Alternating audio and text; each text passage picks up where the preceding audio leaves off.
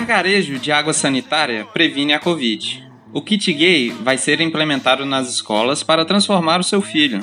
Comer manga com leite pode matar.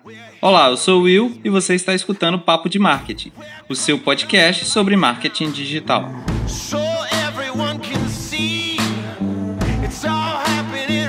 No episódio de hoje vamos falar sobre o mercado das fake news. Um mercado, porque eu entendo como um mercado, que utiliza as estratégias do marketing e do marketing de conteúdo em específico para alavancar determinadas discussões, tomar conta do debate, além de desviar o foco das pautas importantes.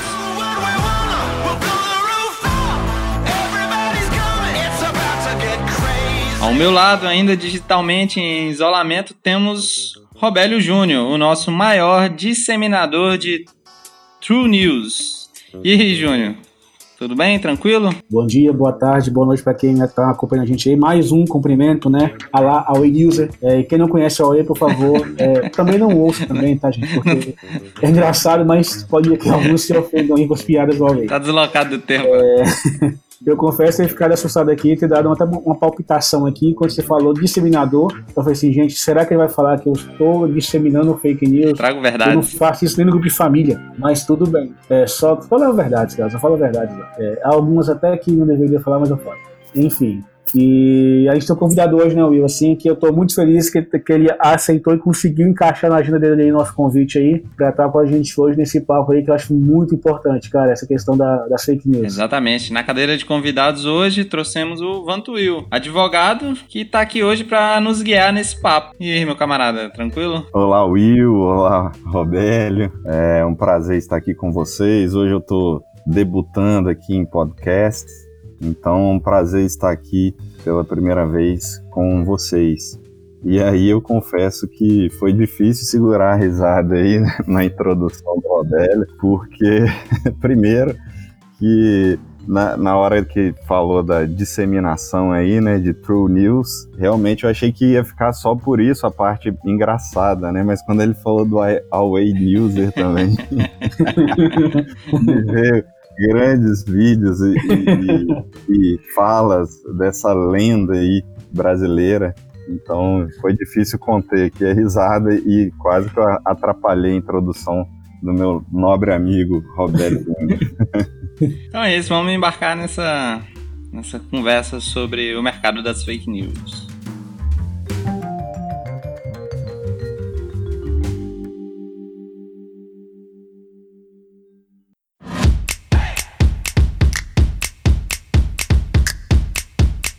Bom, para iniciar o assunto, eu já faço uma pergunta para o nosso amigo Antuil. É o seguinte, eu posso utilizar Instagram e WhatsApp, eu posso considerar como fonte confiável ali de, de notícia? É, Will, é, é complicado, né? Porque quando falamos de, de redes sociais, nós não temos ali um controle, não temos um corpo editorial, né? não temos uma linha editorial que vai fazer uma filtragem do conteúdo publicado. E eu acho que o grande charme das redes sociais é justamente o, o desenvolvimento delas, publicações serem feitas pelos usuários. Isso aí deu, deu voz para todos, né? Isso deu alcance para muitas pessoas que, que viviam no anonimato e hoje são celebridades, né? No início da, da, da internet, né, da popularização da internet, nós tínhamos ali muito alcunha de, de subcelebridades ou web celebridades, e hoje já há uma mescla, né? Porque é, a internet está na, nas nossas vidas, na palma das nossas mãos. E essas pessoas que acabam se destacando em redes sociais, de maneira geral, incluo aí talvez principalmente o YouTube, né? Essas pessoas, elas viram de fato celebridades de alcance nacional, internacional. E também é, eu falei do YouTube porque está aí popularizado mais tempo, mas as plataformas aí de, de de distribuição, de propagação de podcasts também, acho que são a bola da vez, né? Isso está sendo bem disseminado, distribuído e com conteúdos da, da, de qualidades excelentes e qualidades duvidosas. Então, todo, talvez o charme das redes sociais seja tal, também aque, aquele lugar que a gente tem que ficar com a luzinha de alerta ligado, porque é, são uma fonte é, infinita aí de tanto de boas informações e informações proveitosas e verdadeiras, como também, por outro lado, das mais absurdas mentiras que se possam imaginar. O, acho que até o Júnior pode comentar melhor sobre isso. Esse espaço na, nas redes sociais, que não deixa de ser uma forma de mídia, né? Ele muitas vezes ele é pensado para a pessoa que está lendo. Por isso que tem aquelas manchetes chamativas, aquelas coisas todas assim chamativa, que é para trabalhar no seu psicológico, para mexer contigo, certo? Não, exatamente. É, eu até eu conversava com, o Butch aqui, eu falei, gente, Butch é porque conheço ele há muito, muito tempo e é um cabelo carinhoso aí. eu conversando com, com o Butch antes aqui mesmo aqui, a gente começa a gravar, e a gente falando sobre as próprias headlines, né? Que assim, Will, é, cara, a gente nunca teve tanta informação e desinformação ao mesmo tempo como temos tido nesses últimos tempos. É, até mesmo, como, como o Butch falou, assim, com a popularização da internet, a gente tem muito acesso, né, a muita coisa, a gente é bombardeado de muita notícia, muita informação e também da desinformação. Quando a gente fala das headlines, que são esses títulos mesmo chamativos assim, que para mim são muito caça-clique, é o que acontece muito também até para gerar tráfego nesses sites, blogs e tal, enfim. Eu dei um exemplo para ele mesmo, assim, da, da notícia que eu vi um tempo atrás é, no Globo.com, que, é, como, assim, gente, só deixando claro, não estou falando que o Globo.com está disseminando fake news, não é isso, mas teve uma notícia desse tipo, desse, desse tipo caça-clique, que a gente está no meio da pandemia, né, para muitos ainda que acham que acabou, não acabou ainda, não, então se puder, continue fazendo seu isolamento social, os que puderem, claro. E na notícia era assim, a, a headline era é, China alerta para novo vírus mais mortal que a Covid-19, no meio de uma pandemia. Então, achar no pico da pandemia nessa notícia. E aí, você fica assim, mano, mais um. Pelo amor de Deus, a gente não aguenta mais isso, né? E aí, cara, quando eu abri a notícia, tava lá, é, eu acho que era, era coisa assim, tipo, cientistas chineses é, no Cazaquistão estão alertando para um, suposto vírus mais mortal que a Covid. E aí você para pra pensar, cara, não tinha nada a ver com a China, era, é, o negócio era no Cazaquistão, que inclusive veio a público depois desmentir isso, falou que não tem nada disso, isso foi mentira, isso é falso, não existe esse vírus lá no Cazaquistão, mas fica aquela coisa assim, tipo assim, as pessoas já têm já um problema com a Covid, né? Já fica assim, ah, não sei o que, que é o vírus chinês, porque aí começa a lembrar também de, da gripe aviária, que se não me engano também começou por lá e tal. Aí vem a xenofobia, né? Que vem a questão muito aí do, da agressão contra chineses, e mais num país como nós, que a gente tem uma comunidade chinesa muito grande. E aí, cara, vem N fatores que vai, que vai desenrolando isso aí e tal, vem problema, acaba vendo depois, de certa forma, um problema social. Então, é, a gente tem que tomar muito cuidado, assim, com, com o que está escrevendo, com a forma que você está escrevendo, qual objetivo você está querendo aquilo ali mesmo ali, tipo assim, você quer o quê? É só quer, quer, quer clique. Então deixe claro que você quer cliques, sabe? Mas seja íntegro. E quem me acompanha, cara, vê muito isso, que eu falo muito sobre isso, sobre a questão da integridade mesmo na rede social. Muito mesmo assim, não, não dissemine nada falso, não promete que você não pode cumprir, não use desse artifício, né, para e-mail marketing, para um texto de blog, de você colocar uma coisa no título para ser chamativo, mas no seu conteúdo tem nada a ver com aquilo. Enfim, essa desinformação que acontece, eu acho que o ponto que onde eu mais vejo essa desinformação no WhatsApp, em grupos de família principalmente.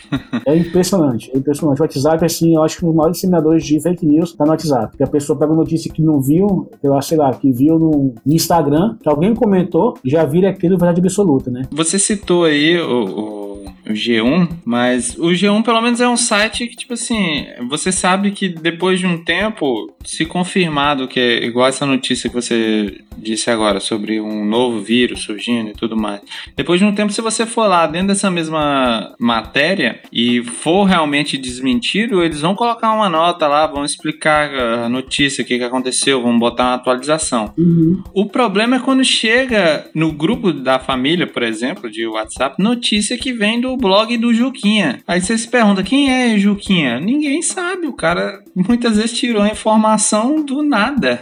Você falando assim, talvez uns vão achar que a gente estava no Juca Kifuri, né? Não é o Juca Kifuri. Juca Kifuri pelo menos é formado em jornalismo.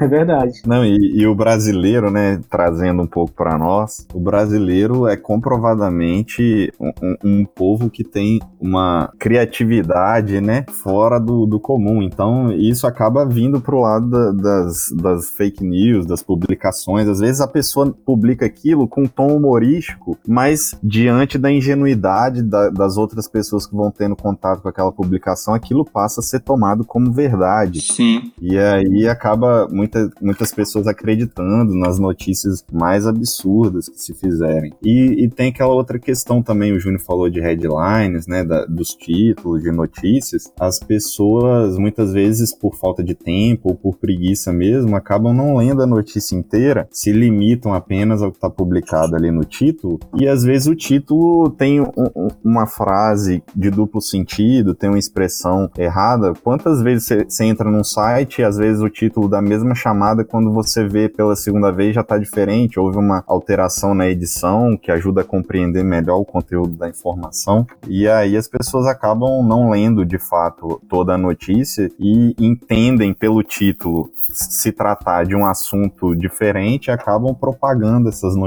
erradas também. Uhum. A gente tem um problema sério de eu falo a gente porque eu me incluo junto com a população brasileira, que é de interpretação de texto. A gente não sabe interpretar texto. É, difícil mesmo. Uhum. Há essa uhum. carência. E, e tem aquela coisa também, né, na, no pessoal da arte, assim, o pessoal que fala de publicações de textos e de livros também, tem aquela máxima, né, de que depois que a obra é publicada, ela não é mais do autor, ela, ela tem vida própria. Então, a depender de como as pessoas vão receber aquele livro, aquele texto, aquela informação, ela pode ir mudando. É, a interpretação de uma obra de arte, de uma pintura, ela pode ir tendo alterações, aplicações diferentes a depender do, do tempo e do, do local que ela foi exposta. Então, às vezes, com algumas notícias acaba acontecendo isso, né? Uhum. É, a pessoa vai aumentando um pouco aqui, tirando uma outra parte da notícia que ela acha inconveniente, e aí vira um Frankenstein, né?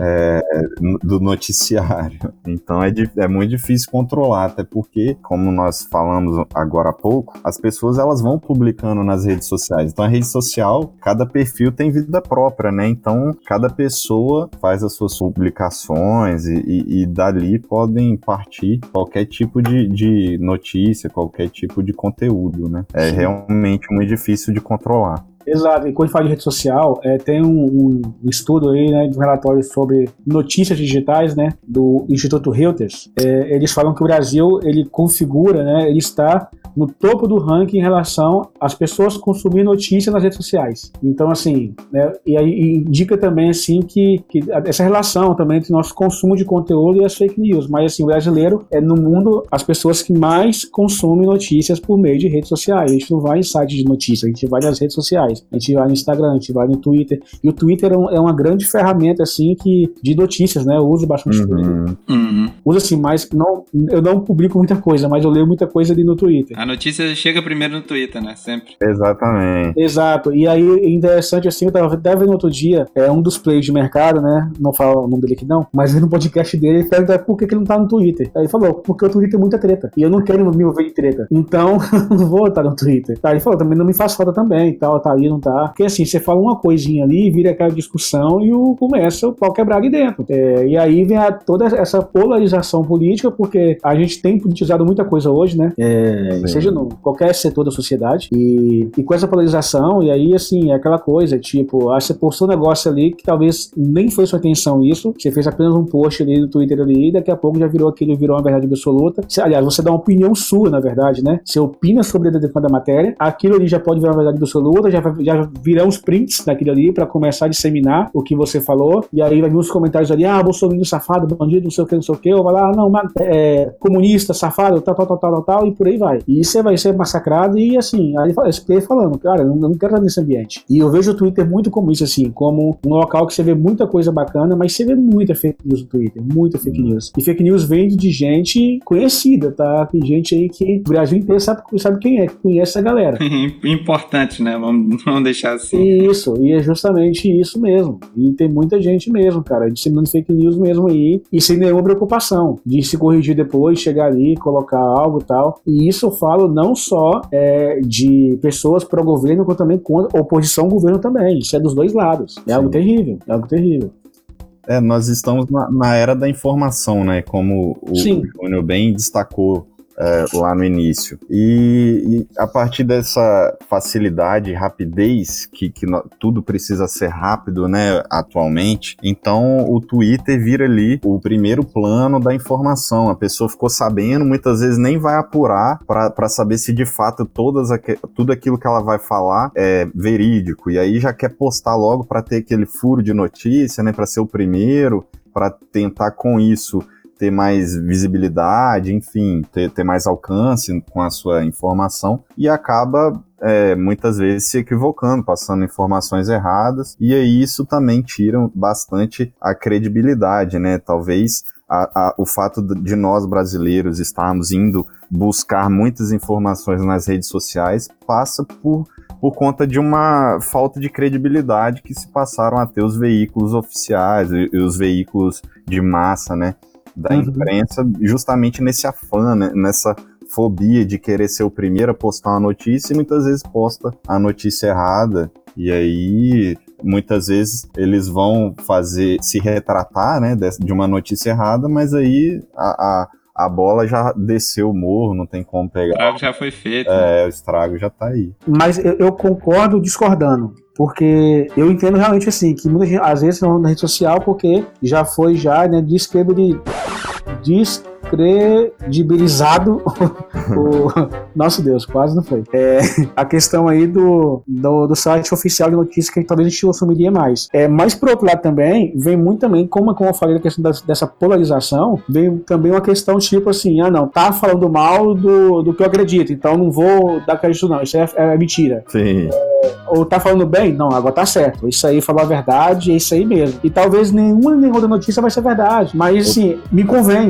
Uhum. Então, se me convém, é verdade. Se não me Exato. convém, não é verdade. Eu peguei um, um artigo da Isto É, e tem um estudo do Benjamin Rosenthal, não sei pronunciar o nome dele, desculpa, mas ele diz assim: existe um fator chamado dissonância cognitiva. As pessoas tendem a rejeitar informações contrárias à sua opinião e acolhem as que confirmam. Assim, o conteúdo falso que é propagado torna-se poderoso, pois as informações são direcionadas a determinado público e reiteram o que aquelas pessoas querem acreditar. Então, às vezes, a fake news ela está sendo um mercado muito bem pensado. Quem está produzindo, porque alguém tem que parar para escrever esse tipo de coisa, ele sabe quem ele quer atingir, que é muitas vezes essa parcela da população que não tem muita paciência para ficar lendo notícia e que também não tem, é, não se importa muito com a credibilidade do autor, da onde essa notícia está vindo. Então, sabe que essa pessoa pensa um pouco parecido daquilo e bombardeia ela de informações informações, na maioria das vezes falsas, desse determinado assunto. Ali consegue a atenção dele e o direcionamento dessa pessoa. Não, sim, e, e aí tem o outro, o outro lado dessa história também, que assim, você confia tanto numa pessoa, confia tanto numa ideia, que acaba, cara, você indo para um caminho meio sem volta. Vou dar um, um exemplo que eu vi essa semana que eu fiquei assustado.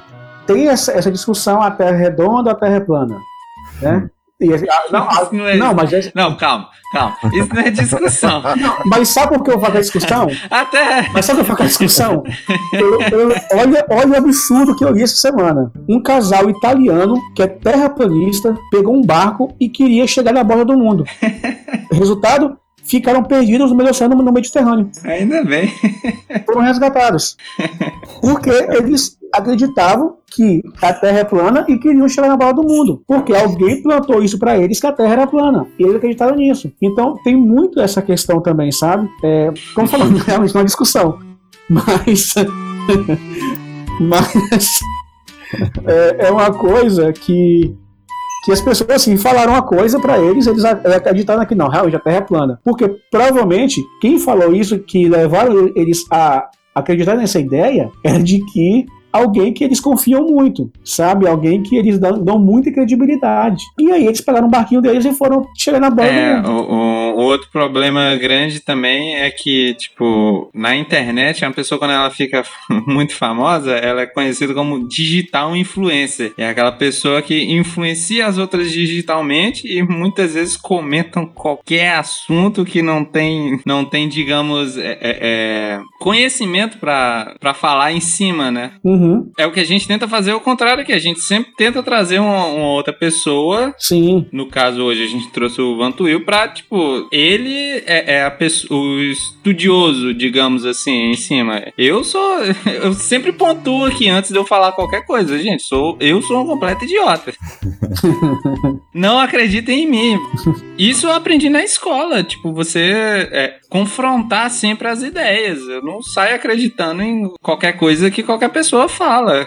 Sim, sim. Até mesmo um é. professor. Como você falou, o digital influencer hoje, ele, ele é um formador de opinião. Sim. Então, cara, é, é assim, por exemplo, é, você imagina aí como, quantas pessoas, é, quando eu vou dar exemplo de um cara aqui que falava muito sobre coisa para criança, hoje falando, tá falando muito sobre política, o Felipe Neto. Rapaz, esse cara tá atingindo muita gente. Atingindo assim, ele fala para muita gente. É, é, um formador de opinião, né? Tanto e é um meio de notícia também, né? Muitas notícias que ele passa ali, conforme a interpretação dele, vai ser o único veículo veículo que a, a, audiência dele vai ter contato com aquela informação, então vai tomar aquilo como verdade. Exato, e exato. E não só assim, e não só dele, aí vai, aí vai vir um outro lado também, que assim, ele é, ele é uma oposição ao nosso governo atual, e vai vir outra pessoa que é pró-governo, e vai também falar a mesma coisa. Você vai falar outra coisa, na verdade, confrontando ele e tal, e vira tudo isso. Aí, como eu falei, tem toda essa polarização eu, aí a pergunta mais pro Butch mesmo. Porque assim, Butch, é uma coisa que eu vejo muito que há essa disseminação de fake news e não há punição praticamente para ninguém. Se você fala o que você quer, seja mentira ou seja verdade, e tá, beleza. Até porque, assim, há alguns anos atrás, a internet era tida como terra de ninguém. Sim. Você fala o que você quisesse. Hoje, depois do marco civil e tal, a coisa toda, tem uma, uma lei que rege aquilo ali. Mas assim, é porque você acredita que muitas vezes, cara, a justiça é, é tão branda assim com, com essa questão do, da, das fake news por exemplo, desses disseminadores de fake news. Nossa Constituição não tem, o nosso Código Penal, na verdade, não tem uma, algo assim que mais, mais severo, não sei, assim, aí foi uma pergunta jurídica mesmo. É, é difícil, né? A, a, parte, a primeira dificuldade parte que muitas vezes, como você falou no início, né, da propagação da internet, era uma terra de ninguém. E aí a pessoa usava perfis, né, criava perfis simplesmente para lá toda a sua ignorância, toda a sua falta de educação das piores formas possíveis, inclusive praticando crimes. Em questão de termos legais, né, nosso ordenamento jurídico ele é bem denso, tem, tem bastante é, regulamentação, né, considerando aí princípios e, e direitos individuais, né, de, de todas as pessoas. Então, os direitos que cabem para nós enquanto cidadãos ali de não ofender, de não discriminar no nosso dia a dia quando estamos em público, nas ruas e nos supermercados, onde quer que estejamos no nosso dia a dia, no nosso trabalho, elas também valem nas relações, nas interações que nós temos virtualmente. Então, todas as regras ali, tanto da Constituição, do, do nosso Código Penal, temos é, questões no, no, próprio direito do consumidor, né, que prevê aí proteção contra informações falsas e imprecisas. Então, o que não faltam são leis e regras. E aí o problema é que muitas vezes não há um esforço, né? De, de orientar as pessoas nesse sentido, ou até de, de coibir esse tipo de prática no meio virtual, justamente porque ainda tem alguns resquícios para muita gente de que a internet permanece sendo terra de ninguém, mas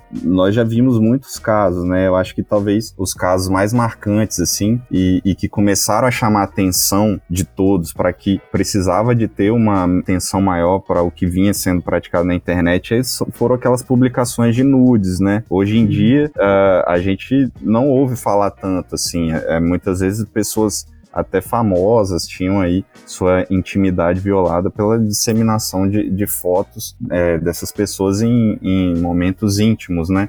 Então passou a ter uma regulamentação maior, pessoas começaram a ser, a, a ser penalizadas por isso. Mas infelizmente ainda estamos longe, né? Inclusive no que tange a questão das fake news propriamente dito, o propagador ele, ele fica muitas vezes protegido ali pelo equívoco. Ah, não, eu, eu posso ter publicado ou, ou, postado isso equivocadamente, foi informação que eu obtive no momento, depois eu me retratei ou, ou publiquei a informação correta, e aí, como nós dissemos anteriormente, né, muitas vezes só a retratação já não, não é suficiente para impedir que muitas pessoas acreditem naquele fato inverídico anteriormente propagado, né? Uhum. Às vezes só apaga a notícia também, né? Nem, nem há retratação citar exemplos que ocorreu no é próprio Twitter, por exemplo, a pessoa, tipo, viu que tá disseminando notícia errada, ao invés de se retratar, só apaga e segue, finge que nada aconteceu. E, e isso é muito louco, assim, porque, igual o Butch falou, essa questão do, dos nudes, por exemplo, né, de, de vazamento de fotos íntimas e tal das pessoas, e, cara, precisa sempre acontecer com alguém grande para que para poder, assim, a justiça tomar uma, como eu vou dizer, tomar uma atitude em relação ao que aconteceu e tal, e para coibir também futuros futuros, vazamentos. Por exemplo, é, um caso, acho que bem conhecido nosso, é que hoje a gente tem a, a lei Carolina Dickman, né? Uhum. Porque foi o que aconteceu com ela, assim, absurdo. Você levar seu computador para manutenção e o rapaz pegar e vazar fotos dela que estavam ali, fotos íntimas e tal. É, e essa questão das fake news, assim, por que a minha preocupação com isso, cara? Como eu falei, a gente vive uma era de informação e desinformação. E a gente tem fake news, assim, cara, o tempo inteiro. Se eu abrir o Twitter aqui agora aqui, eu vou ver N notícias ali que eu, eu acredito que sejam falsas. Vou ler muita notícia falsa no Twitter aí, como verei também muita coisa verdadeira. E eu não sei, eu te falei, a pergunta seria assim, mas assim, eu não sei se o nosso Código Penal hoje é, tá preparado, barra atualizado para isso, né? Porque a gente tem um Código Penal antigo também, né? Bem arcaico, e assim, em relação relação a N, N crimes, N coisas que acontecem e tal. Eu converso muito com você a respeito disso, assim, porque uhum. Eu curto muito essa. Até foi com a Carol que teve com a gente num podcast aqui sobre marketing jurídico. Eu, eu ouço muito, cara. Eu gosto, eu gosto de ver, eu gosto de conversar a respeito de coisa jurídica, porque é um assunto que sempre me interessou muito. Eu acho muito fantástico o mundo assim e tal. Não faria direito, não seria advogado, mas é algo assim que eu, que eu admiro muito, eu acho muito bacana mesmo. Principalmente as questões de interpretações de lei, aquela coisa toda. E assim, aí a pergunta seria: o nosso Código Penal, ele, ele é atualizado para isso, cara? Assim, essa questão assim de dessa punição mesmo nas fake news, é, é de punir esses, é, essas pessoas disseminadas porque assim, tem muitos também, né, esses, esses machões aí, os seminadores aí, que se escondem atrás de, também de um perfil fake. Sim. Tem isso também ainda, tá? a gente tem esse problema. Mas a nossa, o nosso Código Penal é atualizado para isso?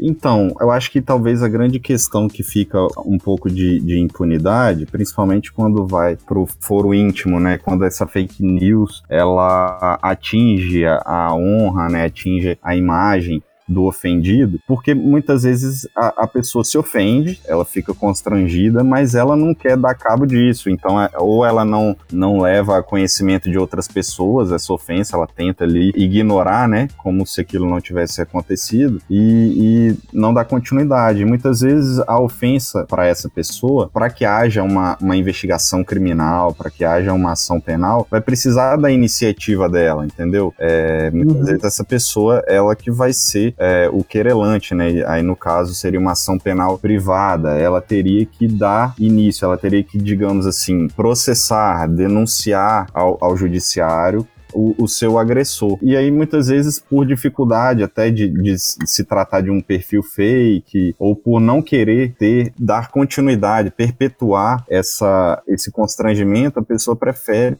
não, não acionar, né? A justiça, não, não processar o seu agressor. Então, muitos casos acabam não, não sendo punidos e penalizados justamente porque a vítima ela não, não leva a cabo aí a uma ação penal, a uma investigação formal do, dos, dos órgãos, né? Policiais e administrativos. Entendi. Então acho que a maioria dos casos vai mais por esse lado. Eu não tenho como precisar isso porque eu não, não cheguei a fazer uma pesquisa é, científica limitada aí nos casos concretos disso, né? Mas é o que eu vejo no dia a dia, assim, as pessoas se ofendem muitas vezes, mas elas preferem é, se recolher e, e, não não processar a outra pessoa, o órgão de imprensa. E, mas isso assim, essa questão do, do da pessoa não não querer às vezes ir para a justiça e tal. É, você acha que tem alguma ligação com a lentidão do nosso sistema judiciário? Ah, com certeza, né? Porque a pessoa pode se ver ali na situação de ficar meses, anos, perpetuando aquele sofrimento, né? Então, é, algumas pessoas chamam isso de segunda ou terceira vitimização da pessoa, ofensa ao, ao bem jurídico dela, né? Se eu tenho a minha honra ofendida por alguém que está próximo a mim, é, eu vou ter ser vítima a primeira vez nesse momento que eu sou ofendido. Aí, se eu vou relatar isso em uma delegacia, por exemplo, vai ter o que os estudiosos, alguns estudiosos entendem como a segunda vitimização, né? Porque eu vou ter que sofrer tudo aquilo de novo na minha memória para eu ter que relatar ali para um escrivão, para um delegado de polícia. E aí na audiência, a pessoa, a vítima, vai ter a terceira vitimização ali, é, simplesmente com o caso dela estando público, né, no, em, um, em um instrumento processual, quanto talvez ali uma quarta, no momento, uma quarta vitimização, no momento que ela vai precisar relatar aqueles fatos de novo em audiência. Então, é, é penoso, né, para a vítima ter que ficar rememorando, recordando, revivendo uma situação de constrangimento, uma situação que ela se sentiu ofendida aí, né? Nos, nos, seus sentimentos mais íntimos. Então, muitas pessoas acabam é, evitando ter esse contato público com o processo, porque às vezes o processo, como eu, eu disse, é, como eu ia dizendo, né, o processo se perdura aí por anos. Então, a, a pessoa acaba se, se sentindo desestimulada de, de levar o seu caso à justiça muitas vezes por conta de todos esses fatores. É, sem contar que aí vem uma. Aí vem até o nosso da vitimização, aí vem o uso do termo lá, você tá de mimimi. É. Não foi nada e tal. Eu, eu e às vezes pessoas tipo, próximas, né, da vítima falam isso, desqualificam o sentimento íntimo dela. Sim, sim. Sim. Tem alguns termos assim que eu tento abominar no meu vocabulário, esse é um deles, sabe? É, eu ouvi até o porquê, disse assim, a minha explicação é muito simples de porquê que eu não gosto desse termo. Isso eu ouvi uma vez, foi até um. um eu tava numa exposição é, em Belo Horizonte de um, de um pintor, um artista negro, Jean-Michel Basquiat. Do, na exposição, o guia tava falando sobre as obras e tal, e aí eu, eu ouvi um comentário um pouco racista. Um pouco não, né? Desde pouco e muito. Um comentário é, racista. É verdade. Eu era racista de uma pessoa que estava lá, que falou com o guia assim, ah, mas você não é nem tão negro assim. E aí ele deu para ela assim um discurso com todo mundo ali, né, e uma aula de verdade que sobre sobre racismo, negritude e por aí vai. E ele falou uma coisa que ele falou assim, mimimi é quando você perdeu a capacidade de dialogar com as pessoas. Aí você usa o mimimi. E a internet é aquela coisa, a internet é, é, o tribunal também ali, né? Tem um tribunal da internet. Sim. Aí, se o Will foi, foi ofendido, vai reclamar lá e tal, aí vão cancelar o Will. Não significa nada, né? É. Virem me cancelar na internet.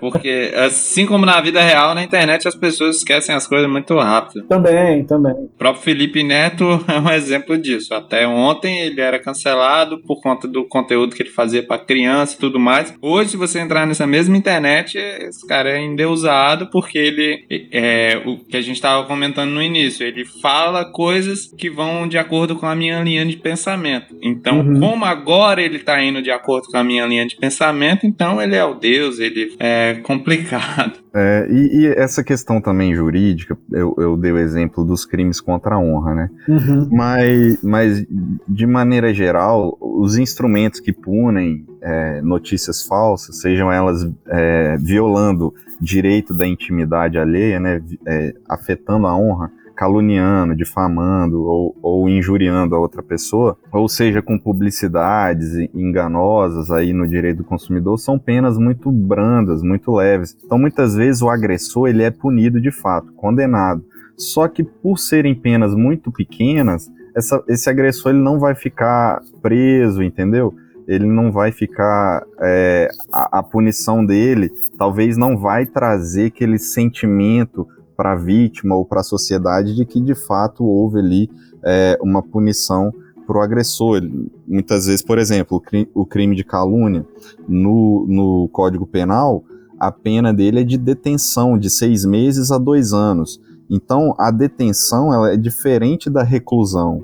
A detenção, digamos aí, a pessoa já cumpre a pena dela no regime semiaberto, então ela não vai ficar integralmente ali é, num estabelecimento prisional se ela ficar presa. Só que como são dois anos, seis meses e dois anos, vamos supor aí que o agressor é primário. Essa pessoa já vai cumprir pena inicialmente no regime aberto. Então ele não vai ficar ali preso, recluso. Então isso para eu, Vantuil, que não fui a vítima, pode parecer que, pô, beleza, essa pessoa houve uma punição ali, mas às vezes a vítima, ela, ela se sentiu tão caluniada ali, tão é, é, sua honra foi tão ferida que para ela é, pode trazer um sentimento de que não houve punição. Por quê? Porque esse agressor vai simplesmente ter que comparecer no fórum uma vez por mês para assinar uma lista, ou vai ter que doar umas cestas básicas ou fazer um, um serviço comunitário ali é, e vai ficar por isso mesmo, entendeu? Então, uhum. é, por conta disso, às vezes, essas fake news, essas violações aí contra a honra da, das vítimas também passa essa, essa imagem de que nosso, nosso ordenamento jurídico, às vezes, não esteja tutelando, mas por exemplo, esses crimes, calúnia, difamação e injúria, eles são tão, o, o, nosso legislador ele, ele dá tanta importância para a ofensa da honra das vítimas que calúnia, injúria e difamação, por exemplo, não estão presentes apenas no Código Penal. Temos previsões desses crimes tanto no, no por exemplo, no Código Eleitoral e também na própria lei de imprensa. E aí no Código Eleitoral e na Lei de Imprensa nós temos até um, umas penas um pouquinho maiores, mas coisas de meses, assim, de, de penas é, de detenção aí, de, de, de prisão, de, de, alguns meses a mais apenas. Por quê? Porque considera ali o legislador que, é, por exemplo, na Lei de Imprensa, né, por ser uma publicação em massa, uma coisa é uma calúnia é, feita em, em em um, um, corpo social ali pequeno, entre poucas pessoas, né? Outra coisa é, é o, o, um site de grandes proporções, um veículo de imprensa mesmo, fazer isso imputando alguém, né, falsamente um, um crime, e, e, então as proporções são muito maiores. E aí talvez a, a, até a punição na lei de imprensa é um pouco maior, mas às vezes também não atende à proporcionalidade da, da ofensa que seja maior feita por um, por um site aí de, de, grande, de grande repercussão a nível nacional, né? E hoje temos também as, as redes sociais que estávamos falando. Às vezes um, uma, um crime contra a honra praticado em um site, um globo.com, por exemplo, já que foi um site que nós já mencionamos aqui, ele não fica limitado só ao site, né, da, do, do, da Globo ali, ou G1. Eles vão para a rede social também, vai para o WhatsApp, as pessoas podem repostar isso no Instagram, no, no Facebook, então é, fica até inimaginável a proporção que um crime contra a honra pode tomar, né. Então, às vezes, talvez seria o caso do legislador analisar se, se as punições a esses crimes estão atendendo aí ao, ao que a, a, sociedade precisa, né, para coibir esse tipo de prática, principalmente, é, para que os agressores se sintam punidos de fato e que, pra, e que a sociedade se sinta ali protegida, né, amparada de fato pela lei. Porque, por exemplo, eu citei aqui três leis diferentes que tratam dos mesmos crimes de forma diferente. Precisava, talvez, ter é, esses crimes em, em, três leis diferentes? Não bastava ter isso no Código Penal é, de uma maneira que abarcasse é, a um aumento de pena se fosse praticado no âmbito eleitoral ou por veículos de imprensa. Então, muitas vezes nossa lei é muito prolixa. E aí você tem tanta lei que a sensação que você tem que você, como cidadão, é que não tem lei nenhuma. Porque vira uma bagunça, né? Então, assim, é, temos, temos leis sim que coíbem propagação de fake news, mas ao mesmo tempo os nossos legisladores, em vez de talvez tentar melhorar as leis que já temos, eles estão querendo criar mais leis. É, muito tem se falado aí da PL das fake news, né? Que, que tramitou aí no Senado, foi votada e agora foi para a Câmara. Já na PL das fake news, nós temos uma tentativa legislativa aí de, na verdade, não é nem especificamente abordar as fake news. Eu vejo muito mais como uma regulamentação da, das atividades é, das redes sociais. Então, essa PL ela nem prevê nenhuma criminalização nova a partir de fake news. mas ela regulamenta a atividade, a necessidade de ter uma, um maior controle por parte do, das próprias redes sociais, de controlar os usuários, de limitar o número de perfil que cada pessoa pode ter. Então, assim, não sei se essa lei, se ela for de fato aprovada, se ela vai atender às necessidades diárias que a gente vê.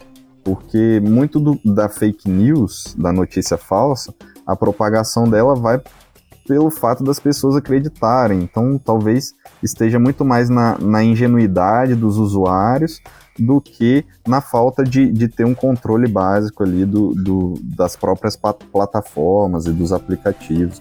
Então, assim, é muito cômodo também para o Estado, né, delegar uma responsabilidade dessa para as plataformas.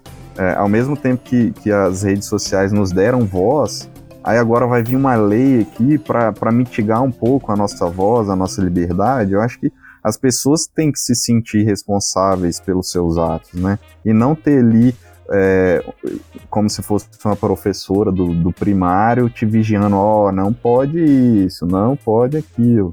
Então, assim, às vezes é o que eu disse agora há pouco. O fato de termos muitas leis, de ter um, um ordenamento jurídico extremamente inchado, faz com que tenhamos essa sensação de que não tem lei nenhuma. É, e, e, em cima disso aí, é, você falando essa questão da, da, do judiciário e tal, é, é até, até uma fala do, do, Roberto Barroso, né, ministro do STF e presidente do, do TSE, ele fala sobre isso mesmo, assim, que, que cabe, na verdade, às plataformas, né, censurar isso e tal, e, enfim. E ele fala, assim, que, que o judiciário nosso não tem a agilidade necessária para conter as fake news e outras ilegalidades nas redes sociais e tal.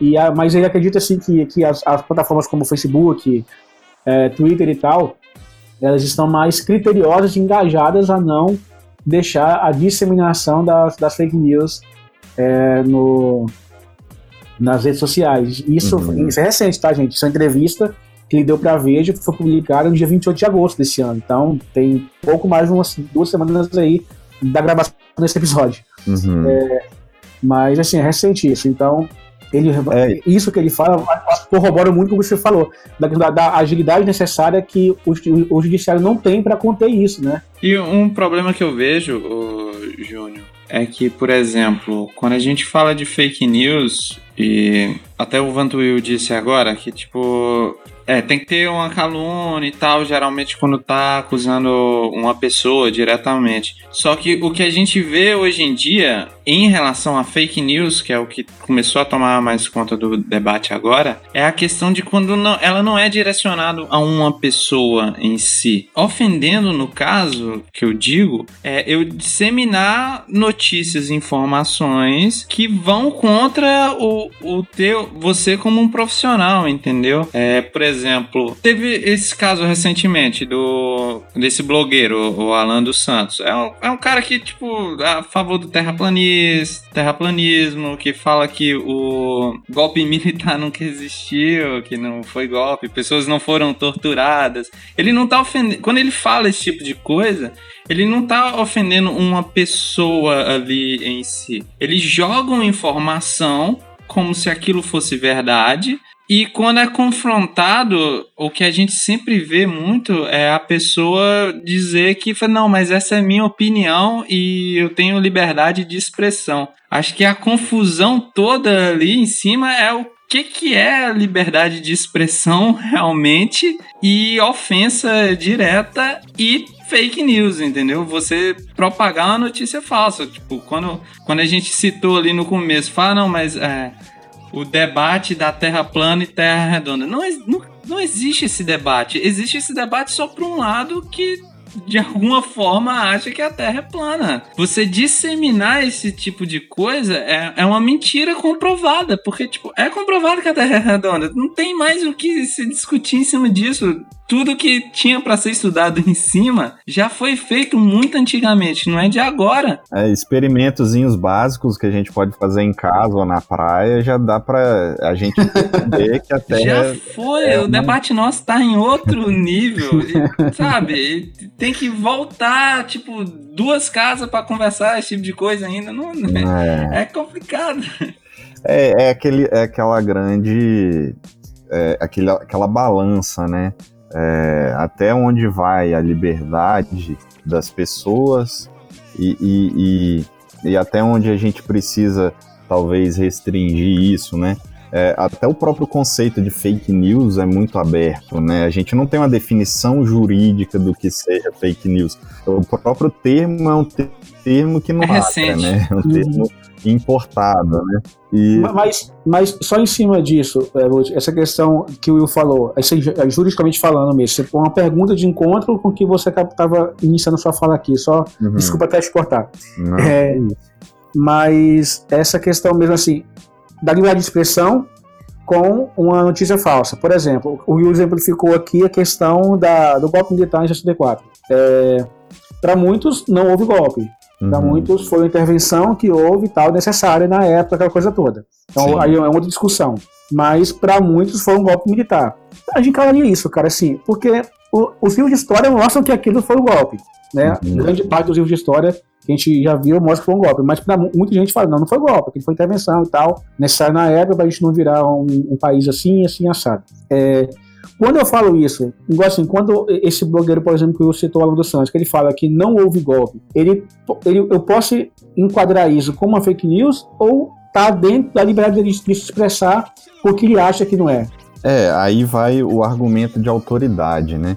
Porque é o que a gente até mencionou um pouco mais cedo aqui, que as redes sociais também deram autoridade para gente que não é autor e do mundo é especialista de tudo, né, hoje em dia. Todo mundo tem opinião para tudo. Então, assim. de porra nenhuma. É.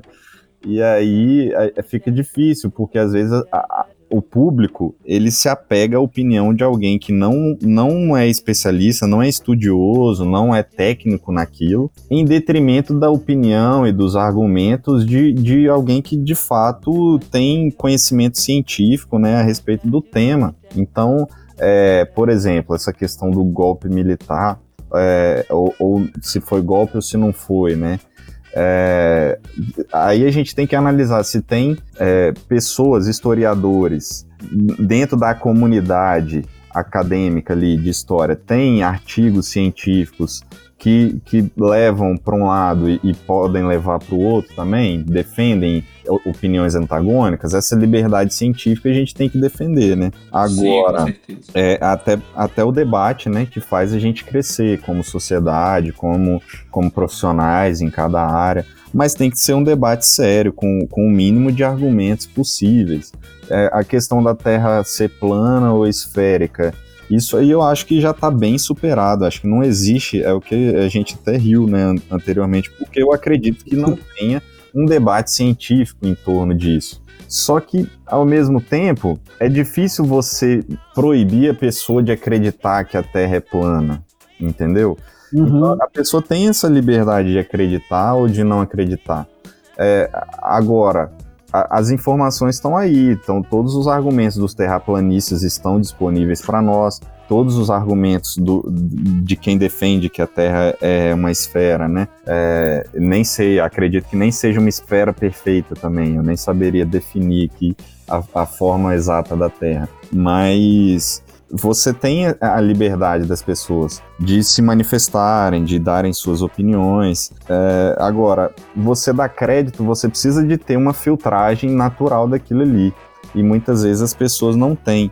Então, a, a, a, a juridicidade aí de uma fake news, para a gente conter, ao meu ver, ela parte do, do, do pressuposto de que essa informação ela vai prejudicar alguma pessoa, ela ofendeu a, a honra de alguma pessoa, ela incitou o ódio alheio, porque muitas vezes a gente já teve um caso aí, se eu não me engano, é, de que divulgaram nas redes sociais que uma mulher ela estava abusando de crianças e aí essa mulher foi linchada e, e levada à morte. Nossa. E, e, na verdade, quando foram apurar os fatos, isso não era verdade. Então é um absurdo, né? As pessoas que propagaram essa informação precisam de ter algum serem responsabilizadas, né? As pessoas que ofenderam a integridade física daquela mulher precisam é, é, serem responsabilizadas por seus atos.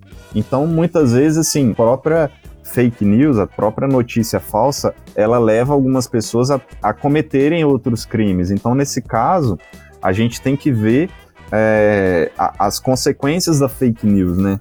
Se ela ofendeu alguém, se ela levou a, é, as pessoas a ofenderem ou umas às outras.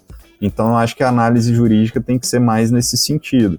E aí cabe a, a nós, enquanto vítimas né, de notícias, é, é não diria nem vítimas, mas é, pessoas que temos contatos, né, somos audiência de, das mais variadas formas de notícia, pelos mais variados veículos, cabe a nós termos um mínimo de, de senso, um mínimo de, de, de, de desconfiança daquilo que vem até nós, de filtro, para acreditarmos ou não a partir de, de, de, do mínimo de informações é, possíveis, né? Porque a informação ela tem um, uma, um grande peso, né? Tanto que historicamente, se formos ver, a censura aí de várias formas de governo, em vários momentos da história, a censura foi muitas vezes utilizada como forma de controle social, né? É. Então, eu, eu acho muito difícil, eu, acho, eu fico preocupado com, quando tentam controlar a, a propagação de, de, de notícias,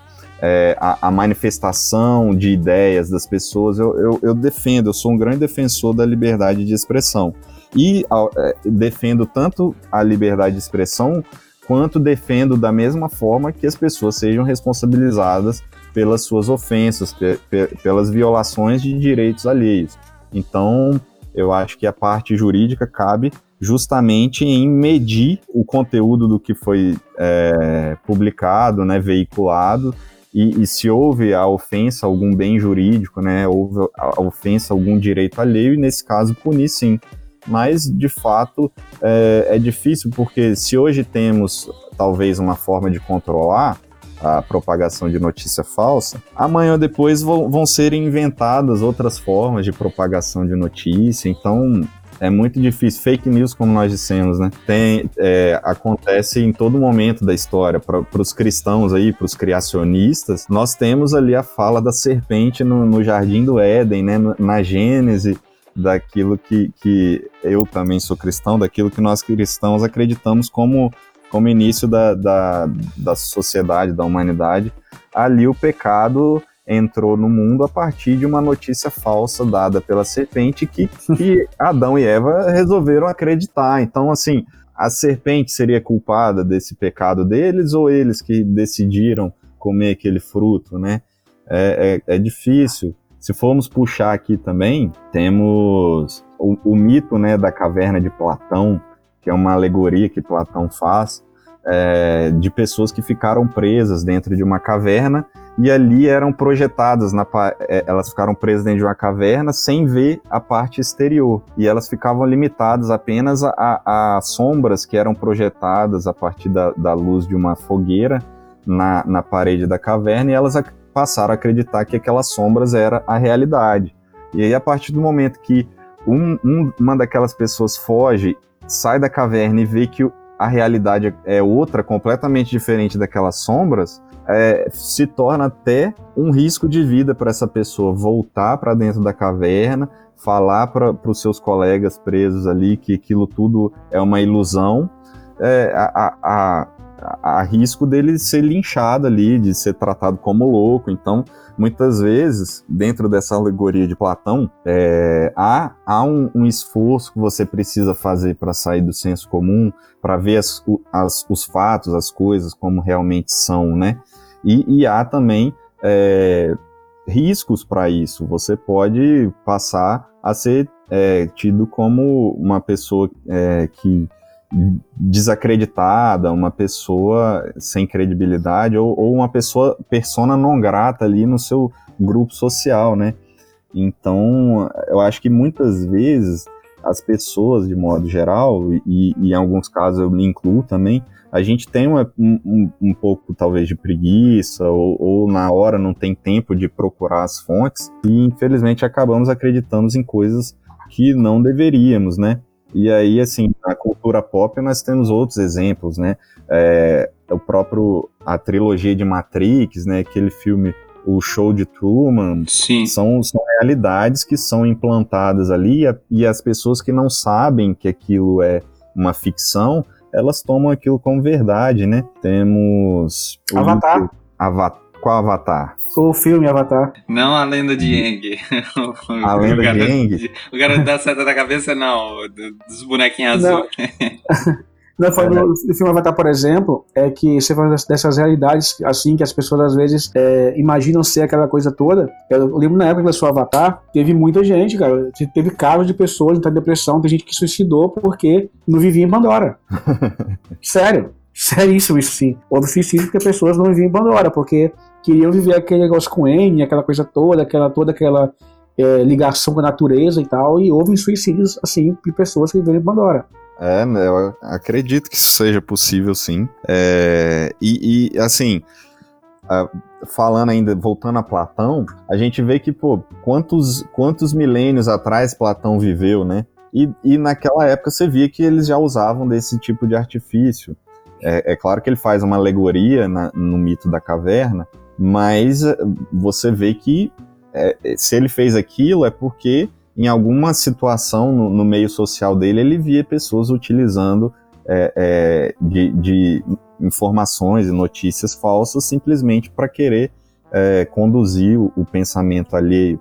Tem outro livro também que eu gosto muito, é, é O Elogio da Loucura, de Erasmo de Roterdã. É, Esse eu vou anotar aqui. Esse eu não conheço. É bom. E é um livro pequeno também. Você lê fácil. Ele é é, contemporâneo ali de Lutero, dos, dos primeiros reformadores, e ele faz muitas críticas à sociedade de maneira geral. É, é, como uma narrativa partindo da loucura, como se fosse uma pessoa, a loucura fosse uma pessoa, e ela faz críticas da sociedade. E ali ela mostra relações em que havia mentira, que as pessoas ludibriavam umas às outras, e muitas vezes é, isso era utilizado né, de maneira dolosa, né, de maneira intencional para é, fazer as outras acreditarem é, em algo que não era verdadeiro. Então eu, eu acho muito difícil a gente acreditar que notícias falsas um dia é, irão parar de acontecer. E aí eu acho muita ingenuidade, muita prepotência do Estado em si achar que ele vai conseguir controlar isso, limitar a ponto de, de impedir que, que notícias inverídicas cheguem nas outras pessoas e, e, e que elas, inclusive, sejam é, nem, nem sejam publicadas, nem sejam noticiadas de fato. Então eu acho, eu acredito muito mais em nós, enquanto cidadãos, enquanto é, é, pessoas, cada um na sua individualidade, nós sermos responsáveis por aquilo que nós propagamos. Então temos que ter essa consciência antes de propagar aqui, de publicar uma notícia, eu vou tentar, pelo menos, pesquisar se isso tem algum fundo de verdade, né? Ou então eu vou, vou pensar bem para quem eu vou publicar isso, porque uma, uma, uma notícia que alguém pode encaminhar para o Will, ele, ele pode ter um conhecimento técnico daquele, daquele assunto e, e ter um juízo de valor que eu é, que não, não, não conheço, não tenho o mesmo conhecimento técnico que ele a respeito daquele assunto, eu vou acreditar, porque é, eu não tenho como fazer o mesmo filtro que ele, né? Então, assim, cabe a nós mesmos é, é, filtrarmos bem aquilo que acreditamos, não acreditarmos em tudo que chega até nós, né? Temos essa pulguinha atrás da orelha, ou duas, né? Duvidar sempre. Né? Uma em cada, atrás de cada orelha. E, e naqueles casos em que o ordenamento jurídico pune algum tipo de violação a bens jurídicos alheios ou até é, não apenas individuais, mas bens jurídicos da, da, da própria coletividade, né? É, então não cabe aí entrar em cena, né? O Estado em, na, na pessoa do judiciário para para coibir, para punir os casos de violação, né? Uhum.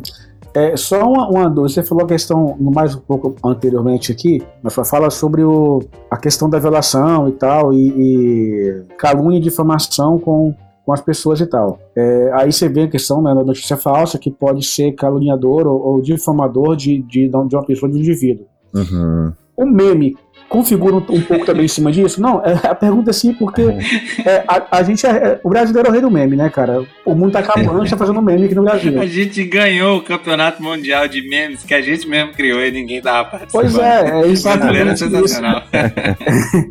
E aí, assim, Ó, e, a gente, e a gente, a gente vai acreditar nesse campeonato mundial. Sim, cara. e a gente vai, e a gente faz meme pra tudo. E aí, assim, e aí tem muita, muito meme aí que às vezes, assim, é, é ofensivo com uma pessoa e tal. Uhum. Ele Passa desinformação também, meme. Sim, sim. Mas ele configura, cara, assim, a pergunta assim, porque a gente vê meme pra tudo na internet hoje. Uhum. Ele configura também como um caso, uma calúnia ou difamação? É, aí depende, né? Eu, eu evitei entrar na, nas especificidades de, do que representa cada um desses crimes, porque, porque eu, eu tenho tentado não, não ser, ser didático, né? Não, não, uhum. não aprofundar tanto, porque muitas vezes, igual você, que é, que é da área mais da publicidade, da área da, da, da, tecnologia da informação, tem termos, né, que se a gente for falando, a gente fala simplesmente para quem é da nossa área. Então, uhum, mas assim, basicamente. Né? É, o, e o juridiquês, se você for olhar, tem, tem até palavra em latim, né? Até língua morta a gente usa muitos termos. Sensacional. É, tem que, tem que haver, é, a gente tem que ficar atento, né, para não ficar falando aqui é, só para nós mesmos. Mas a, aí depende, né? Eu acredito que a depender da forma como o meme é feito, que a publicação é feita, que a sátira for feita, claro que, que vai ofender, né? A calúnia, por exemplo, é, ela é, é aquela atitude que alguém imputa a outra pessoa, ela, ela atribui a outra pessoa o cometimento de alguma coisa é, que é tratada como crime pelo ordenamento jurídico. Uhum. Então, assim, isso pode ser feito em um meme? Pode. É, eu não, não, lembro de nenhum exemplo de meme que poderia levar a isso, mas talvez uma pessoa ali, um GIF de uma pessoa supostamente dando uma facada, dando um tiro em outra, e aí você edita aquilo na internet e coloca o rosto de quem você quer ofender, né? Uhum. E aí as pessoas podem acreditar que aquilo é verdadeiro. Surge algum rumor de que fulano poderia ter é, causado uma lesão em alguém ou matado alguém. E a partir daquele meme, as pessoas acham que aquilo é uma prova cabal da prática de um crime de fato, porque tá aquilo ali na internet, nos grupos de WhatsApp, nas redes sociais, né? E aí a, a, questão da, da difamação já é imputar para outra pessoa algo que seja ofensivo à, à, reputação. E pode ser algo que é verdadeiro ou não, né? As pessoas acabam praticando atos que muitas vezes não são crimes, mas que no, no contexto social que ela está envolvida, aquilo ali pode ser considerado um, algo imoral. E a partir do momento que alguém publica um GIF, um meme, insinuando que aquela pessoa praticou um ato que no, no seu contexto social ali seria algo ofensivo à reputação, a, a, vítima desse, desse meme pode sentir sua honra ofendida perfeitamente, pode inclusive levar isso para o judiciário. Então, é, se, por exemplo, é, falar que fulano é mal pagador, né? Fulano é mal pagador. Às vezes essa pessoa ela deve, né, a, a, a pessoa que tá que fez o meme, mas isso não dá direito da, do credor aí, né, de, de fazer sair divulgando isso aos quatro cantos, é, difamando aí, trazendo uma má fama, né, para essa vítima. Uhum. Ouviu, não viu, Júnior? Nada de ficar disseminando coisa errada aí a meu respeito.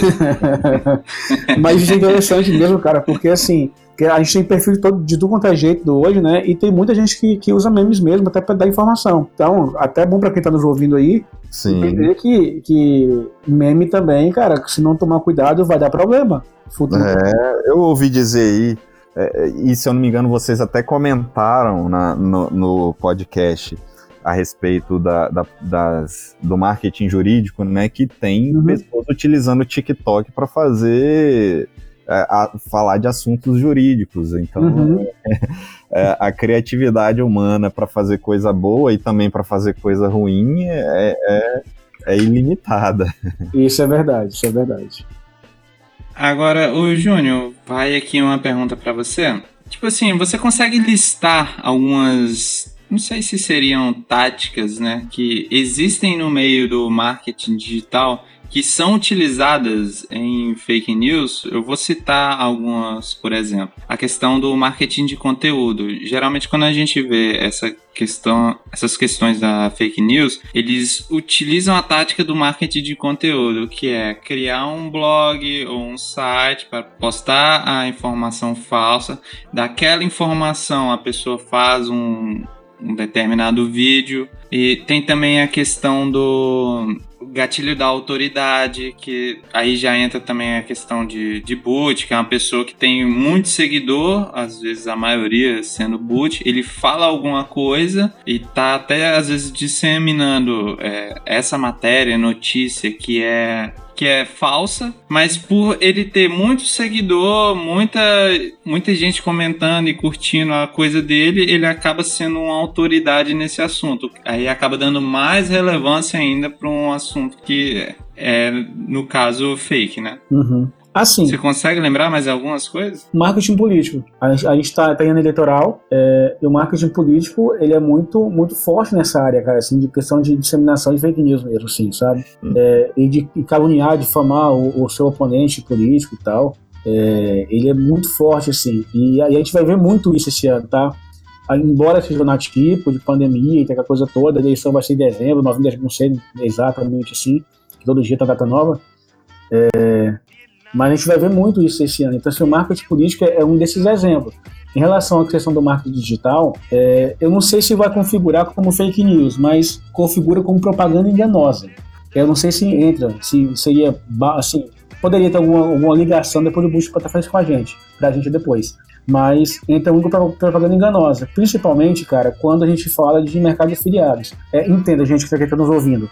É, eu não estou criticando os afiliados. Eu acho que, que afiliado é uma excelente forma de você entrar no marketing, uma excelente forma de você ganhar dinheiro, é, desde que trabalhe com integridade. E eu vejo muito assim, cara, tipo, o cara é, é afiliado, aquela coisa toda, e vai lá e começa a postar foto de, de viagem lá para Europa, para ilhas, ilhas é, é, Maldivas, aquela coisa toda, como se todo mundo que entrasse naquele grupo dele ali ia, iria conseguir comprar um carrão, comprar um poste, conseguir é, passar as férias é, numa ilha paradisíaca e por aí vai. E não é bem assim, sabe? Que as coisas acontecem. Requer muito trabalho, requer muita coisa e não é todo mundo que vai conseguir fazer isso, talvez ninguém consiga fazer isso.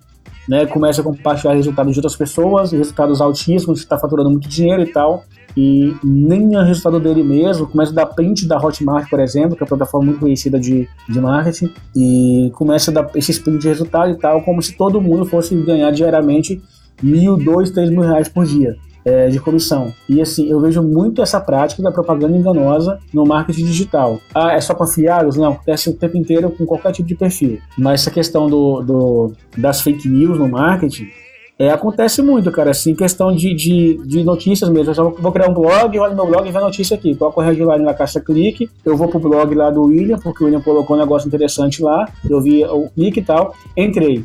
Naquilo que eu entrei, se o navegador já pegou para mim, já pegou, já deu aquele cookie, já pegou meu, meus negócios, as informações ali que estão disponíveis. É, aí seu blog tem, sei lá, cinco parágrafos, mas tem 20 anúncios. Aí eu tô vendo seus anúncios ali também, e por aí vai. E aí tem N coisa, a mesma coisa que acontece no YouTube. É, YouTube agora tá até uma, uma onda muito grande aí de muita gente tirando, desassociando seus anúncios, né, dos vídeos do Olavo de Carvalho, por exemplo. Tem muita gente fazendo isso, muita gente grande fazendo isso, porque não quer associar a, su- a sua marca com aquela determinada pessoa.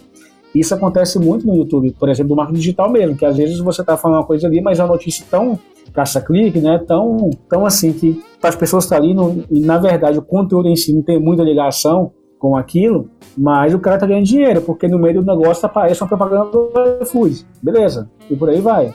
Mas eu vejo muito mais assim, a propaganda enganosa do que propriamente dita assim, o- a fake news no, no marketing digital, mas acontece muito. E a gente vai ver muito agora nesse ano que é ano eleitoral. É, acontece casos, por exemplo, que já de na época do, da, da eleição do Trump, da eleição dele, muita gente falou que ele se elegeu com fake news. Eu não vou entrar nesse, nesse mérito porque eu não, eu não, estudei, não li, não, não entrei a fundo no estudo da eleição dele. Mas tem muita gente que fala de, da, do meio do marketing, meio político também, é, de marketing político também, né, que é algo muito específico também, esse, esse meio, que, que fala que ele se elegeu com, com fake news. Não sei se é verdade, não sei até, até onde isso é verdade. O criador do, do Trump, digamos assim, o Steve Bannon, tá preso, né? Foi preso agora isso, recentemente. É, tá preso, tá preso, tá preso. Mas a gente vai ver muito isso esse ano assim. Mas eu não sei se realmente é, a propaganda enganosa ela pode configurar como algo meio fake news também. Então, o Buti pode fazer pra gente muito melhor do que qualquer um de nós dois aqui. Então, Buti, eu já uhum. vou aproveitar e já vou deixar a pergunta que vai direto nisso que o Júnior tá falando. Uhum. Digamos que eu sou uma pessoa que nunca estudei filosofia, não sou formado, mas eu me auto-intitulo filósofo. Você conhece alguém assim, Pode ser considerado como crime, porque se não for, eu quero ser chamado de filósofo a partir de hoje. é. É, é, difícil, né, hoje em dia, porque, é, é como nós falamos, as redes sociais, elas dão autoridade para as pessoas com o seu público mesmo que elas não sejam não tenham autoridade nenhuma dentro da área que elas se propõem a divulgar e a propagar ali nas redes sociais, né? Isso é muito complicado. Obviamente, a, academicamente, a pessoa que não tem formação, ela não pode se intitular. Mas, por outro lado, assim, como nós vivemos na era da informação, eu acho também que, que, que é difícil a gente colocar um, um, um, um freio ou uma porta ali selada e, e, fa e, falar que só pode conversar de determinados assuntos quem tem um diploma daquilo. Então a informação está aí, né? Na, na, nas, na internet e, e, eu acho que isso precisa ser é, democrático mesmo, tem que ser um ambiente democrático, a informação tem que estar tá aí para todos terem acesso. Inclusive a educação, né? A educação é um direito fundamental de todos nós brasileiros, mas infelizmente o Estado ainda não teve condições é, ou não se propôs de fato a dar acesso à educação para todos. Mas eu acho que o conhecimento ele não deve nunca ser. Nós estamos falando aqui das fake news, né? Então a informação e o conhecimento eles precisam ser divulgados, estarem disponíveis para todos sempre. E aí, se a pessoa é um autodidata para virar ali um excelente instrumentista a partir daquilo que ele foi pegando na internet, ou ter conhecimento jurídico, apesar de não, não, não ter, não poder exercer a profissão por não ter um diploma, aí fica a grande diferença, né? Eu acho que o conhecimento, eu acho que eu, eu falando de mim, né, como, como um jurista, eu, eu tenho humildade para é, conversar com alguém que não tenha diploma de direito e, e reconhecer que aquela pessoa tem um, um conhecimento ali é, bom a respeito do tema, porque eu sei que tem muito conteúdo bom na internet. Então, a, e nisso eu estendo para as outras áreas. É lógico que a pessoa nunca vai poder ser considerada um profissional da área sem ter passado pelos meios formais de estudo, né, pelos meios acadêmicos formais, mas que ela possa ser um autodidata de qualquer área que seja, que ela tenha afinidade, até porque sabemos que tem pessoas que são geniais, né? É, e a história aí no, nos prova isso. Muitas vezes algumas pessoas que estão na história nunca passaram por faculdade e, e trouxeram contribuições para a humanidade é, impressionantes. Mas não sei se você queria fa fazer mais alguma algum apontamento a respeito desse ponto? Não, com certeza. Eu, apesar das brincadeiras, eu concordo com o que você está dizendo e entendo, né? Eu sou eu sou a favor da, da disseminação de não só de notícias, né, cara, da a informação chegar de uma forma limpa, clara, correta para a pessoa. Mas tem gente que é muito persuasivo também, né? Tem gente que tem o é, dom da fala. É Às vezes o cara tá falando abobrinha. Para quem é da área, às vezes o cara tá comentando coisas jurídicas que não, não tem pé nem cabeça. Só que, às vezes, para um leigo, né, aquilo passa como verdade. A pessoa é autoridade dentro do, dos seguidores dele ali nas redes sociais, então aquilo é tomado como verdade para o seu público, né? E aí que tá o grande perigo da, das notícias falsas, né? Ou das falsas autoridades. E, e você falando a questão do, do marketing mesmo, pergunta anterior, é, só para para complementar. Tem as marcas, né, cara, tem que tomar muito cuidado com as notícias que saem em nome delas. E assim, e tem muitos, muita, acho que quase que mensalmente, semanalmente, não sei, é, muita marca grande tem que vir a público desmentir coisa que, que envolveram seus nomes, né? É, acontece muito, muito mesmo. Por exemplo, é, teve um, acho que foi em 2017, 18, não sei, apareceu um alarde gigantesco de que a, a Coca-Cola Nestlé elas seriam as principais é, é, candidatas né, para ter a concessão lá daquele aquífero, aquífero Guarani, né, que é um dos maiores reservatórios de água do planeta. E assim, é, veio aquele alarde que todo a Coca-Cola vai estar com esse negócio, não sei o que, não sei o que, não sei o que, não sei o que e tal. E não foi bem assim. Teve a Coca-Cola e a Nestlé, vinha público falar que isso não era, era boato. é, em 2018, na, na, na, época da eleição, né, da nosso, nosso período eleitoral presidencial, é, não sei se vocês lembram, mas saíram um, um, uma notícia de que a Pepsi estaria apoiando o Bolsonaro na campanha e que, inclusive, o clã Bolsonaro apareceria nas lojinhas de Pepsi. ah, mas não sei se lembram disso, não, gente. A Pepsi veio a público desmentir, falando que, Deus, que isso nunca ia acontecer e tal, que eles não estavam se envolvendo, aquela coisa toda. Mas teve isso também em 2018. E dentre outras coisas que já aconteceram, por exemplo, lá de falaram lá, tipo, que em 2015, 14, não sei, é, antes da JBS ter se envolvido em todo esse escândalo de corrupção, a coisa toda, havia também uma conversa de que o filho do Lula seria um dos sócios da JBS, não dos donos lá, sócios ocultos e tal. Eles fizeram um N notas, campanha publicitária para falar que não tinha nada a ver, que o filho do Lula não era sócio da empresa. E assim, aí tem as marcas em si, diariamente, cara, elas precisam estar tá com o seu departamento ali, né, digamos assim, anti-fake news, para que, que desmintam essas, essas notícias. Por exemplo, um exemplo claro, acho que uma, uma das maiores empresas, assim, que eu já vi que tem que vir a público direto desmentir notícia é o McDonald's. O McDonald's passou por, por décadas e décadas e décadas é, tendo seu nome envolvido de que o seu hambúrguer era, era feito com minhocas. E os caras, assim, é o esforço de comunicação, cara, recente, assim, um esforço de comunicação recorrente para desmentir e falar que não foi envolvido com minhoca. Eles, eles fizeram até um programa de portas abertas para galera, para você visitar a fábrica do McDonald's, para você ver que não era feito com minhocas ali, o hambúrguer do McDonald's e tal. É igual a carne com papelão, né? Também, também. É. Mas assim, tem muita coisa, então as empresas elas estão, é, é, elas precisam, né, ficar de olho nisso mesmo e tal nessa questão das fake news aí, para esclarecer cada, cada, cada boato que sai com seus nomes, né?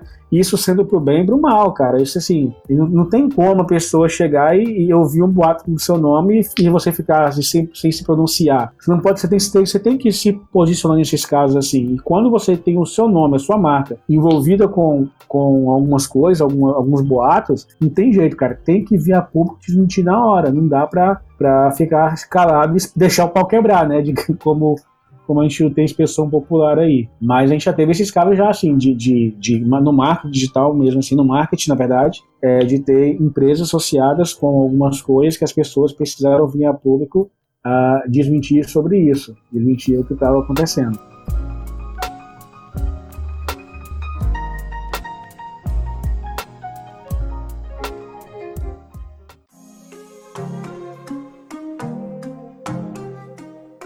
É isso, meus amigos. Chegamos ao fim de mais um Papo de Marketing. Queria agradecer imensamente ao nosso convidado que deu uma encorpada no assunto, que o cara conseguiu citar a, um mito da caverna de Platão nesse podcast. É ou não é totalmente excelente?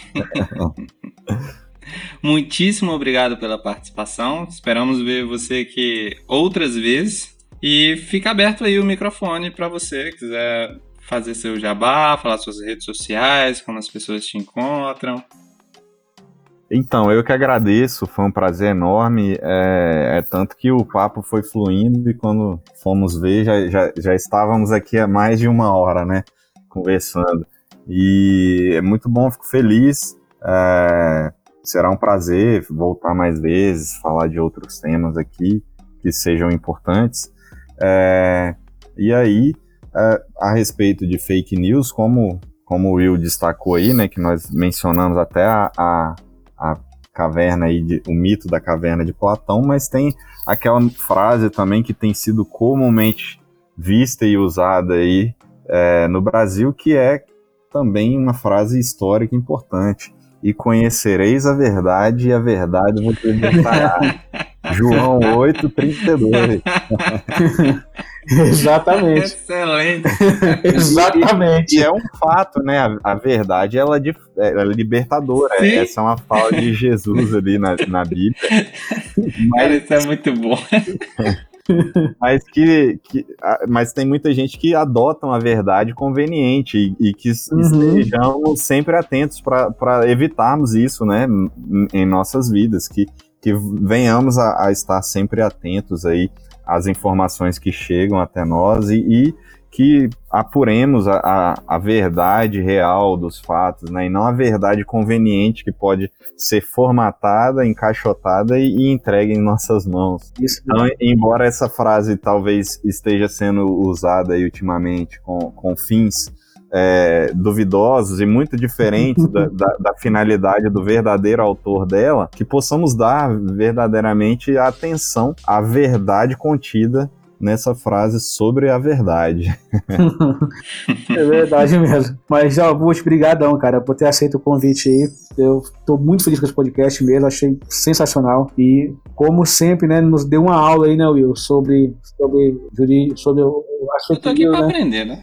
Cara, é muito válido mesmo. Muito obrigado mesmo pelo convite. E obrigado também você que nos ouviu até agora aí, acompanhou todo esse episódio. E semana que vem tem mais. É, exatamente. Semana que vem voltamos aqui. Dúvidas e sugestões, manda no Instagram do Robélio, robeliojúnior.mkt, deixe lá suas críticas, sugestões e tudo mais. Elogios você pode vir no meu Instagram, ou Will Gil. e é isso, fiquem bem. É, a pandemia não acabou, viu, Brasil?